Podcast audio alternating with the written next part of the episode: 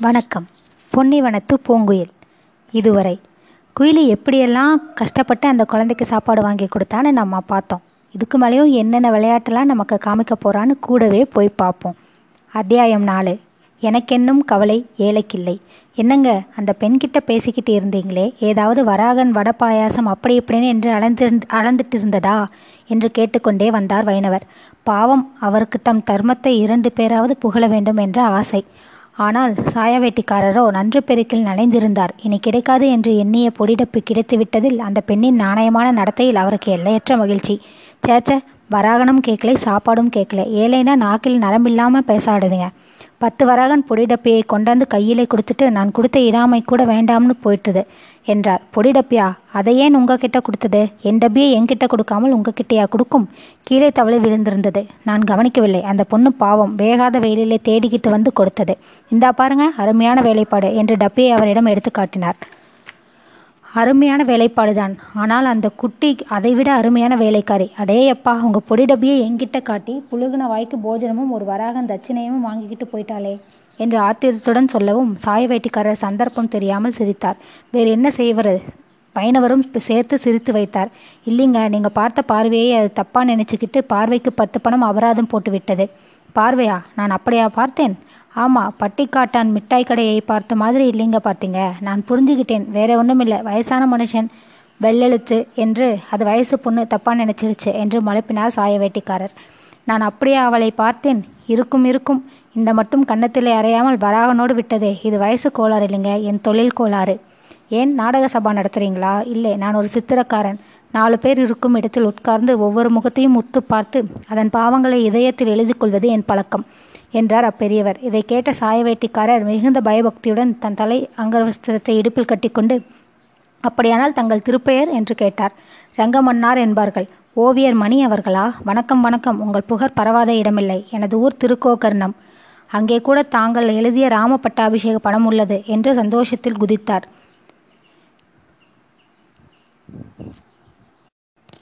உய் உய் உய் என்று சீட்டி சப்தம் தாளத்தோடு முழங்கியது. குயிலியின் பட்டினி பட்டாளம் வையாளி நடை போட்டு கொண்டு நன்னுராவ் மிட்டாய் கடை வாசலில் வந்து நின்றது. கூட்டத்தை பார்த்து நன்னுராவ் நடுங்கினான். என்ன? என்ன கூட்டம்? என்று உளர ஆரம்பித்தான். இந்தாயா மிட்டாய் கடைக்காரரே இதுக்கு எவ்வளவு குஞ்சாலோடு கொடுப்பேன் என்று தன் கையில் இருந்த வராகனை அவன் முகத்துக்கு நேரே கர்வத்துடன் நீட்டினாள் குயிலி. தங்க வராகனை பார்த்தவுடன் நன்னுராவ் புன்னுராவாக மாறினான். நூறு லாடு தரேன். நூறுனா யாருக்கு ஐயா தெரியும்? ஐந்து ஐந்தா கூறு கட்டி எத்தனை கொடுப்பே? என்றால் குயிலி. அது நமக்கும் தெரியலை என்றார் நன்னுராவ். இந்தாயா ஆளுக்கு ஒரு குஞ்சாலாடு தருவியா? மொத்தம் நாங்கள் எத்தனை பேர் இருக்கோம்னு எண்ணிக்கோ. மிச்ச காசை கையிலே கொடு. நன்னுராவ் என்ன ஆரம்பித்தான்? பையன்களின் எண்ணிக்கை ஏறிக்கொண்டே வந்து இருபத்தைந்து ஆயிற்று.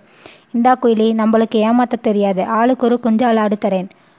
ஐந்து பணம் மீதி தரேன் என்று ஏமாற்ற பார்த்தான். அவளுக்கு கணக்கு தான் தெரியாது. கண் ரொம்ப கூர்மை. குயிலி அவனை பார்த்து வஞ்சகத்துடன் சிரித்தாள். டேய் தம்பிகளா இந்த ஆளு காத்தாலே என் முகத்திலே தண்ணியை கொட்ட வந்தான்டா இப்ப இவன் மிட்டாய் தட்டெல்லாம் சூறை என்று தன் பட்டாளத்திடம் கண்ணை காட்டி கொண்டு சொன்னாள். குயிலி குயிலி ஐம்பது லாடு தரேன். அரை வராகன் கொடுத்துடு என்றான் நன்னுராவ்.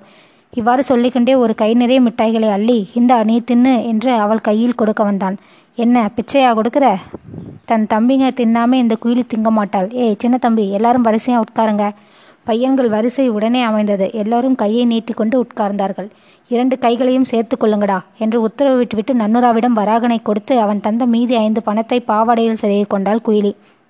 தாம்பலம் நிறைய இருந்த குஞ்சாலாடுவை ஆளுக்கு இரண்டு லாடுகளாக குனிந்த வண்ணம் அவர்கள் கையில் போட்டுக்கொண்டே வந்தாள். அன்றொரு நாள் பார்க்கடலின் கரையில் மோகினி அமிர்தம் பரிமினார் பரிமாறினாள் என்று படித்திருக்கிறோம். குயிலியின் கையால் கொடுக்கப்பட்ட லட்டுகள் தேவாமிரதத்தை காட்டிலும் இனிப்பாக இருந்தன. அவள் மோகினி பெண்ணாகவே விளங்கினாள். தேவர்கள் முகத்தில் அப்போது அசுரர்களுக்கு கொடுக்காமல் தாங்களே தின்றுவிட வேண்டும் என்ற பொறாமையும் சுயநலமும் இருந்தன. இந்த சிறுவர்கள் முகத்திலோ சுயநலமும் பொறாமையும் இல்லவே இல்லை. தெய்வக்கலை ஒளி வீசியது. அன்று அமிர்தத்தை மோகினி உண்டாளா? இன்று குயிலியும் உண்ணவில்லை. குனிந்த வண்ணம் லாடுவை அள்ளி போட்டுக்கொண்டே ஒவ்வொரு பையன் முகத்தையும் பார்த்தாள். தின்னுங்கடா தின்னுங்கடா டேய் ஊசி தொண்டை உழுங்குடா என்று சொல்லிக்கொண்டே சிரித்த வண்ணம் பரிமாறிக்கொண்டு வந்தாள். அப்போது பளீர் என்று அவள் முதுகில் ஒரு அடி விழுந்தது. நிமிர்ந்தாள் குயிலி. ஐயோ சின்னம்மா என்றாள். ஆமாடி உன்னை ஊரெல்லாம் தேடிக்கிட்டு இருக்கேன். வயசு பொண்ணா லட்சணமா வீட்டில் இருப்பியா? இந்த பசங்களோட என்னடி கூத்து? வா வீட்டுக்கு என்று அதட்டினாள். சுமார் முப்பது வயது மதிக்கத்தக்க ஒருத்தி. நீங்க போங்கம்மா இந்தா வந்துட்டேன். அங்கே மாமன் காத்துக்கிட்டு இருக்கே. முகவேனையாலேயே உன் முதுகிலை அடிக்கடி சொல்றேன். பாடி என்று கை பிய்ந்து போகும்படி இழுத்தாள் சின்னம்மா. அவர் எனக்கு மட்டுமா மாமன்? நான் வரமாட்டேன். போ. வரமாட்டியா? நேற்று என்னடானா டிமிக்கி கொடுத்துட்டு கோட்டைக்கு வெளியே ஓடி போயிட்டேன் இன்னைக்கு வரமாட்டலாமில்லை. வாடி இழுத்து கொண்டே நடந்தாள் சின்னம்மா. அவள் பட்டாலும் அவளை பரிதாபமாக பார்த்தது. அவர்கள் வாயிலிருந்து இனிப்பு கசந்தது. அது கொஞ்சம் கூட திங்களைடா என்றான் சின்னத்தம்பி. அவன் கண்களில் நீர் நிரம்பியது. நன்னுரா விருமாப்புடன் குயிலியை பார்த்தான். குயிலியோ சின்ன தம்பியை பார்த்து நீங்கள் கவலைப்படாதீங்கடா நான் தப்பிச்சு வந்துடுவேன் என்று கண்ணை சிமிட்டி ஜாடை காட்டிக்கொண்டே சென்றாள். ராகு காலம். ரங்கசாமியை பகலெல்லாம் பார்க்கவே முடியாது. ராகு காலத்தில் விழித்திருந்தால் ஏதாவது வேலை செய்ய வேண்டி வரும் என்று பயந்து ஞாயிற்றுக்கிழமை நாலு மணிக்கு மேல் தூங்க போயிடுவார். திங்கட்கிழமையில் ஒன்பது மணி வரை எழுந்திருப்பார். இவ்வாறு தூங்கி தூங்கி அதுவே பழக்கமாக இப்போது பகல் முழுதும் தூங்கிக் கொண்டே இருக்கிறார். அப்படி இருந்தும் பயம் போகவில்லை. ராகு காலத்தில் தூங்க ஆரம்பித்தேன் சார். இப்போ ராத்திரியெல்லாம் தூக்கம் இல்லாமல் போச்சு என்று வருத்தப்படுகிறார். இவரைப் போலவே தஞ்சாவூரிலும் அக்காலத்தில் சிலர் இருந்தார்கள். வாளை மறந்தாலும் அவர்கள் வடக்கை மறக்க மாட்டார்கள். தஞ்சையை ஆண்ட ஏகோஜி மன்னர் முதலில் வடக்கு கோட்டை வாசலில்தான் நுழைந்தாராம். அதனால்தான் வெற்றி வந்ததாம். அது முதல் அந்த அலி தர்வாஜாவின் வழியாகத்தான் அந்தப்புற வண்டிகளும் செல்வது வழக்கம். நாம் குறிப்பிட்ட இரட்டை குதிரை வண்டியும் அதே வடக்கு வாசல் வழியாகத்தான் உள்ளே சென்றது. வண்டி உள்ளே நுழைந்ததும் வடக்கு திக்கில் நின்ற இரண்டு திக் கஜங்கள் தங்கள் நீண்ட த தந்தங்களுக்கிடையே இருந்த துதிக்கைகளை உயரத் தூக்கின துதித்தன. அவற்றின் பிளிரலை கேட்டு குதிரைகள் இரண்டும் குதித்தன. அடவிச்சாலையில் கடும் வேகத்தில் வந்த பரிகள் இப்போது அரண்மனை சாலையில் நாட்டியமாடிக்கொண்டே நடந்தன. எதிரில் லாயங்களில் நின்ற பல அற்புதமான பஞ்ச கல்யாணி குதிரைகள் இந்த புதிய குதிரைகளுக்கு தங்கள் கணைப்பின் மூலம் வரவேற்பு பாடின. வண்டியில் பூட்டிய வெண்புறவிகள் இரண்டும் ஏக காலத்தில் பதிலுக்கு கனைத்தது. கடக் கடக் என்று தங்கள் கடிவாளத்தை கடித்து தாளம் போட்டன. அப்போது வண்டிக்குள்ளிருந்த வீர வாலிபரின் கண்கள் குதிரை லாயத்தில் எதையோ தேடின. மகாராஜா அவர்கள் ஆரோகணித்துச் செல்லும் பாரிஜாதம் என்ற பரிமா அங்கு இல்லாததை கண்டார். அப்போது திடீரென்று ஏதோ பெருமாள் கோயிலில் சுண்டல் விநியோகம் செய்வது போல் ஒரு யோசனை அரண்மனை முன் வாசல் வழி முழுவதும் பரவியது. அங்கு பெருமாள் கோயிலும் இல்லை சுண்டல் விநியோகமும் செய்யவில்லை. பத்து அண்டாக்களில் வேக வைத்த கொள்ளை நான்கு பேர் கீழே பாய் விரித்து அதில் கொட்டி கொண்டிருந்தார்கள். அந்த வாடை தாங்காமல் எலும்பும் தோளுமாக இருந்த அந்த வேலைக்காரர்கள் கொல் கொல்லென்று இருமினார்கள். வண்டிப்புறவிகள் இதை கண்டு நிலை கொள்ளாமல் இழுத்தன. ஆனால் லக்ஷ்மி விலாச அந்தப்புறத்தின் முன்வாசலை வண்டி அணுகிய போது அந்த குதிரைகளை இழுத்து பிடித்து பாதையில் செலுத்துவதே கஷ்டமாகிவிட்டது. வண்டியை பார்த்தவுடன் பல்லக்கு பந்திகளின் வாசலில் பல்லாங்குழி தாயம் அம்மாடை முதலிய விளையாட்டுகளை விளையாடி கொண்டிருந்த பணிப்பெண்கள் தங்கள் முக்காடுகளை இழுத்து முகத்தை மூடிக்கொண்டு மறைவுக்கு ஓடினார்கள். பித்தளை வெண்கலம் வெள்ளி முதலான உலோகங்களில் அவர்கள் அணிந்திருந்த குழாய் காப்பு வெண்டயம் சிலம்பு பாதரசம் கைவளை கொலுசு கங்கணம் வங்கி மூக்கிலே தொங்கிய நத்து முகத்தை விட பெரிதாக தொங்கிய அதன் கம்பி இவை எல்லாம் கலந்து ஒவ்வொரு பெண்ணும் ஒரு வண்டி பாத்திரம் உருண்டு ஓடுவது போல் ஓடினார்கள். இப்படி அடிக்கடி ஓட வேண்டி வரும் என்பதற்காகத்தானோ என்னவோ அந்த பெண்மண் பணிப்பெண்களில் பாட்டியும் பாவாடை கட்டியிருந்தாள். மனிதன் வரும் பின்னே வலை யோசை வரும் முன்னே என்ற வகையில் தங்கள் கோஷோவை அறிவிக்க ஏராளமான ஆபரணங்களை அரண்மனை பெண்கள் அணிவது வழக்கம். வண்டி லக்ஷ்மி விலாசை அந்தப்புறத்தின் முன்வாசலில் வந்து நின்றது.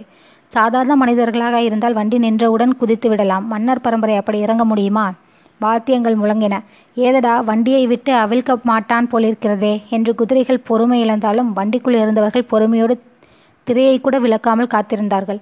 வெள்ளித்தடி பிடித்த இரண்டு கட்டியக்காரர்கள் வண்டியின் கதவின் இருபுறமும் வந்து நின்றார்கள். ஆரத்தி எடுக்கும் பெண்கள் அறுவர் ஒரு மாரா ஒரு மராட்டிய பாட்டை பாடிக்கொண்டே ஆரத்தியில் விளக்குகளை வைத்துக்கொண்டு அங்கு வந்து நின்றார்கள். இவ்வாறு எல்லாம் வேகமாக நடந்தும் ஆரத்தியில் பணம் போட வேண்டிய அரண்மனை காரியஸ்தன் வராததால் வண்டி கதவு சாத்தியபடியே இருந்தது.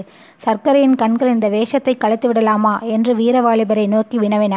அவரது நயனங்கள் வேண்டாம் வேடிக்கை பார்ப்போம் என்று விடையளித்தன.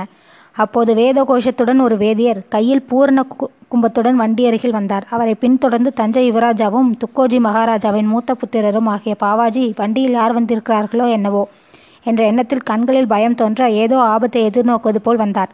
அவருடைய இரு கரங்களிலும் இரு ரஜபுத்திர பெண்கள் கைவாகு கொடுத்து அழைத்து வந்தனர். அவருக்கு பின்னே தரையில் புரண்டு வந்த மக்மல் மேலாடையை இரண்டு பணிப்பெண்கள் ஏந்தி கொண்டு பின்னே வந்தார்கள். யுவராஜாவின் முகத்தில் இருபது கோயில் விபூதியும் குங்குமமும் தனித்தனியே இடப்பட்டு முகம் முழுவதும் செம்புள்ளி கரும்புள்ளி குத்தியது போல் அலங்காரமாக இருந்தது. அவர் வாயில் மிருத்யுஞ்சய மந்திரத்தை ஜபம் செய்து கொண்டிருந்தார். அவர் உடம்பில் இருந்த நடுக்கத்தால் அவர் காதுகளில் இருந்த பன்னா வைர குண்டலங்கள் இரண்டும் நடுங்கிக் கொண்டிருந்தன. அந்த வைரமணிகளின் ஒளி மற்ற தோழி பெண்களின் முகத்திலே வர்ணஜாலங்களை வீசி டாலடித்துக் கொண்டிருந்தது. ஒரு வழியாக காரியஸ்தர் வந்து காசு போட்டவன் ஆரத்தி எடுக்கப்பட்டு வண்டியின் கதவு திறக்கப்பட்டது. பாரசீக தேசத்து ரத்தின கம்பளங்களை ஒரு பெண்மணி நடைவா பாவாடையாக விரித்தாள். யுவராஜா ஆவலோடு பார்த்தார். வண்டியிலிருந்து தம் உறவினர் யாரேனும் இறங்குவார்கள் என்று பார்த்து கொண்டிருந்த நேரத்தில் முதலில் ராதையும் ருக்மணியும் இறங்க அவர்கள் நடுவில் சங்கும் சக்கரமும் வைத்துக்கொண்டு கிருஷ்ண பரமாத்மா இறங்கினார். ஜெய் கிருஷ்ணாஜி என்ற குரல் அந்தபுரமெங்கும் ஒழித்தது தம் இரண்டு கைகளையும் உயர கூப்பிக்கொண்டு பரமாத்மாவின் தரிசனத்தில் பரவசம் அடைந்தவராய் பாவாஜி வெளியே ஓடி வந்து ஆகாயத்தில் ஒரு முறை பார்த்தார். மேலும் தேவர்கள் யாரேனும் வைகுண்டத்திலிருந்து வருகிறார்களோ என்ற ஆவலில் அவ்வளவுதான் ஜெய் கிருஷ்ணாஜி என்று கத்திக்கொண்டு பரமாத்மாவின் திருவடிகளில் விழுந்தார். இந்த காட்சியை பார்க்க அந்த புறத்து பணிப்பெண்கள் அனைவரும் கூடிவிட்டார்கள். அவர்களுக்கு கும்பிடுவதா சிரிப்பதா என்று சந்தேகம். தம் கையில் இருந்த சங்கு சக்கரம் கிரீடம் இவற்றையெல்லாம் அவசரமாக சக்கரையிடம் கொடுத்துவிட்டு கிருஷ்ண வேஷக்காரர் குனிந்து அண்ணா அண்ணா எழுந்திருங்கள் நான் தான் பிரதாம சிம்மன் எழுந்திருங்கள் என்று அவரை தூக்கினார். அதற்குள் இரண்டு பணிப்பெண்கள் பன்னீர் சொம்புகளில் இருந்த பன்னீரை யுவராஜா முகத்தில் தெளித்தனர். யுவராஜா கண் விழித்தார். சுஜனா தேவி சுஜனா ருக்மணி சத்யபாமா சமேதராய் கிருஷ்ண பரமாத்மா எனக்கு தரிசனம் தந்தார். நீ அவரை தரிசித்தாயா? அண்ணா நான் தான் கிருஷ்ண வேஷத்தில் வந்தேன். என்னை தெரியவில்லை என்றார் பிரதாபசிம்மர் பரமாத்மா மோகன முரளிதரா மாயா மானுஷ வேஷாய் இதெல்லாம் என்ன விளையாட்டு? சற்று நேரத்திற்கு முன் பரமாத்மாவாக காட்சி தந்தாய். இப்பொழுது நீ என் தம்பி பிரதாபசிம்மனாக ரூபத்தை மாற்றிக்கொண்டால் எனக்கு தெரியாதா? நீ பிரதாபசிம்மன் அல்ல கிருஷ்ண பரமாத்மா தான் என்று கைகளில் தாளம் போட்டுக்கொண்டு துகாராமின் அபங்கம் ஒன்றை பாட ஆரம்பித்தார்.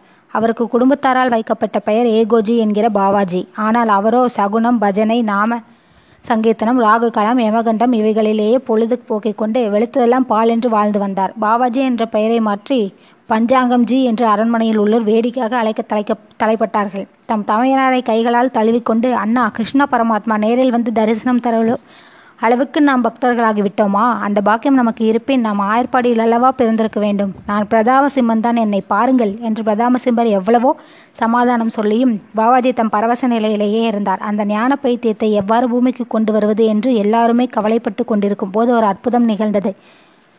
பக்த சிகாமணியே பாவாஜியே உனது பக்தியை மெச்சியே நான் பிரசன்னமானோம். நீ மனிதனாக பிறந்த கடமைகளை செய்து கால கிரமத்தில் என்னிடம் வந்து சேர்வாய். இப்போது உன் கடமைகளைச் செய். ஜெய் விஜயிபவ என்ற அசரீரி அரண்மனை முழுவதும் எதிர் எதிரொலித்தது. பாவாஜி தன் இரு கைகளையும் உயர்த்திய வண்ணம் ஆகாயத்தை நோக்கினார். ஜெய கிருஷ்ணாஜி என்று கூறிக்கொண்டே இரு கன்னங்களிலும் அடித்துக்கொண்டு வணங்கினார். உடனே வெறி நீங்கி யுவராஜரானார். இந்த அற்புதத்தை கண்டு பிரதாப சிம்மர் உள்ள உள்பட எல்லாரும் வியப்பில் ஆழ்ந்திருக்கையில் சிரித்துக்கொண்டே சர்க்கரை புலவர் அதாவது ருக்மணி வேஷம் தரித்திருந்த இளங்குமாரன் மேல் மாடத்தின் ஒரு தூண் மறைவிலிருந்து ஒன்றும் தெரியாதவன் போல் வந்தான். பிரதாப சிம்மர் கண்கள் அவனை நோக்கி சபாஷ் என்று கூறின அண்ணனும் தம்பியும் பரிவாரங்கள் புடைசூழ அந்த புறத்துக்குள் செல்லும்போது பிரதாப சிம்மரின் கண்கள் ஒரு சிப்பாயை நோக்கின. அவன் ஒரு மாறு கண்ணன். பிரதாப சிம்மரை கூர்ந்து நோக்கிவிட்டு அவன் எங்கோ அவசமாக போவதை அவர் கண்டார். இனி ஐந்தாவது அத்தியாய அத்தியாயத்தில் பிரதாப சிம்மரை பற்றி தெரிந்து கொள்வோம்.